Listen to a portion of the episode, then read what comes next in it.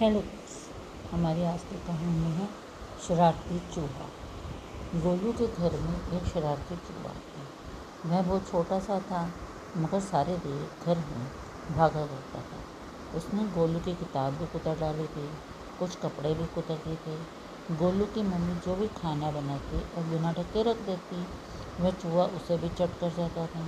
चूहा खा पी कर बड़ा हो गया। एक दिन गोलू की मम्मी ने एक बोतल में शरबत बनाकर रखा। शरारती चूहे की नज़र बोतल पर बढ़ गई। चूहा कई तरकीब में लगा लगा कर थक गया।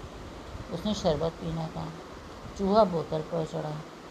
वह किसी तरह से ढक्कन को खोलने में सफल हो जाता।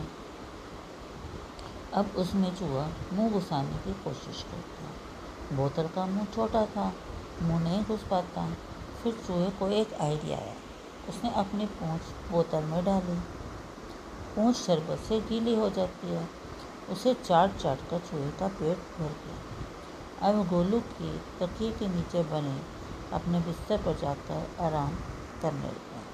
हमें इस कहानी से ये शिक्षा मिलती है कि मेहनत करने से कोई भी कार्य असंभव नहीं होता। Thank you.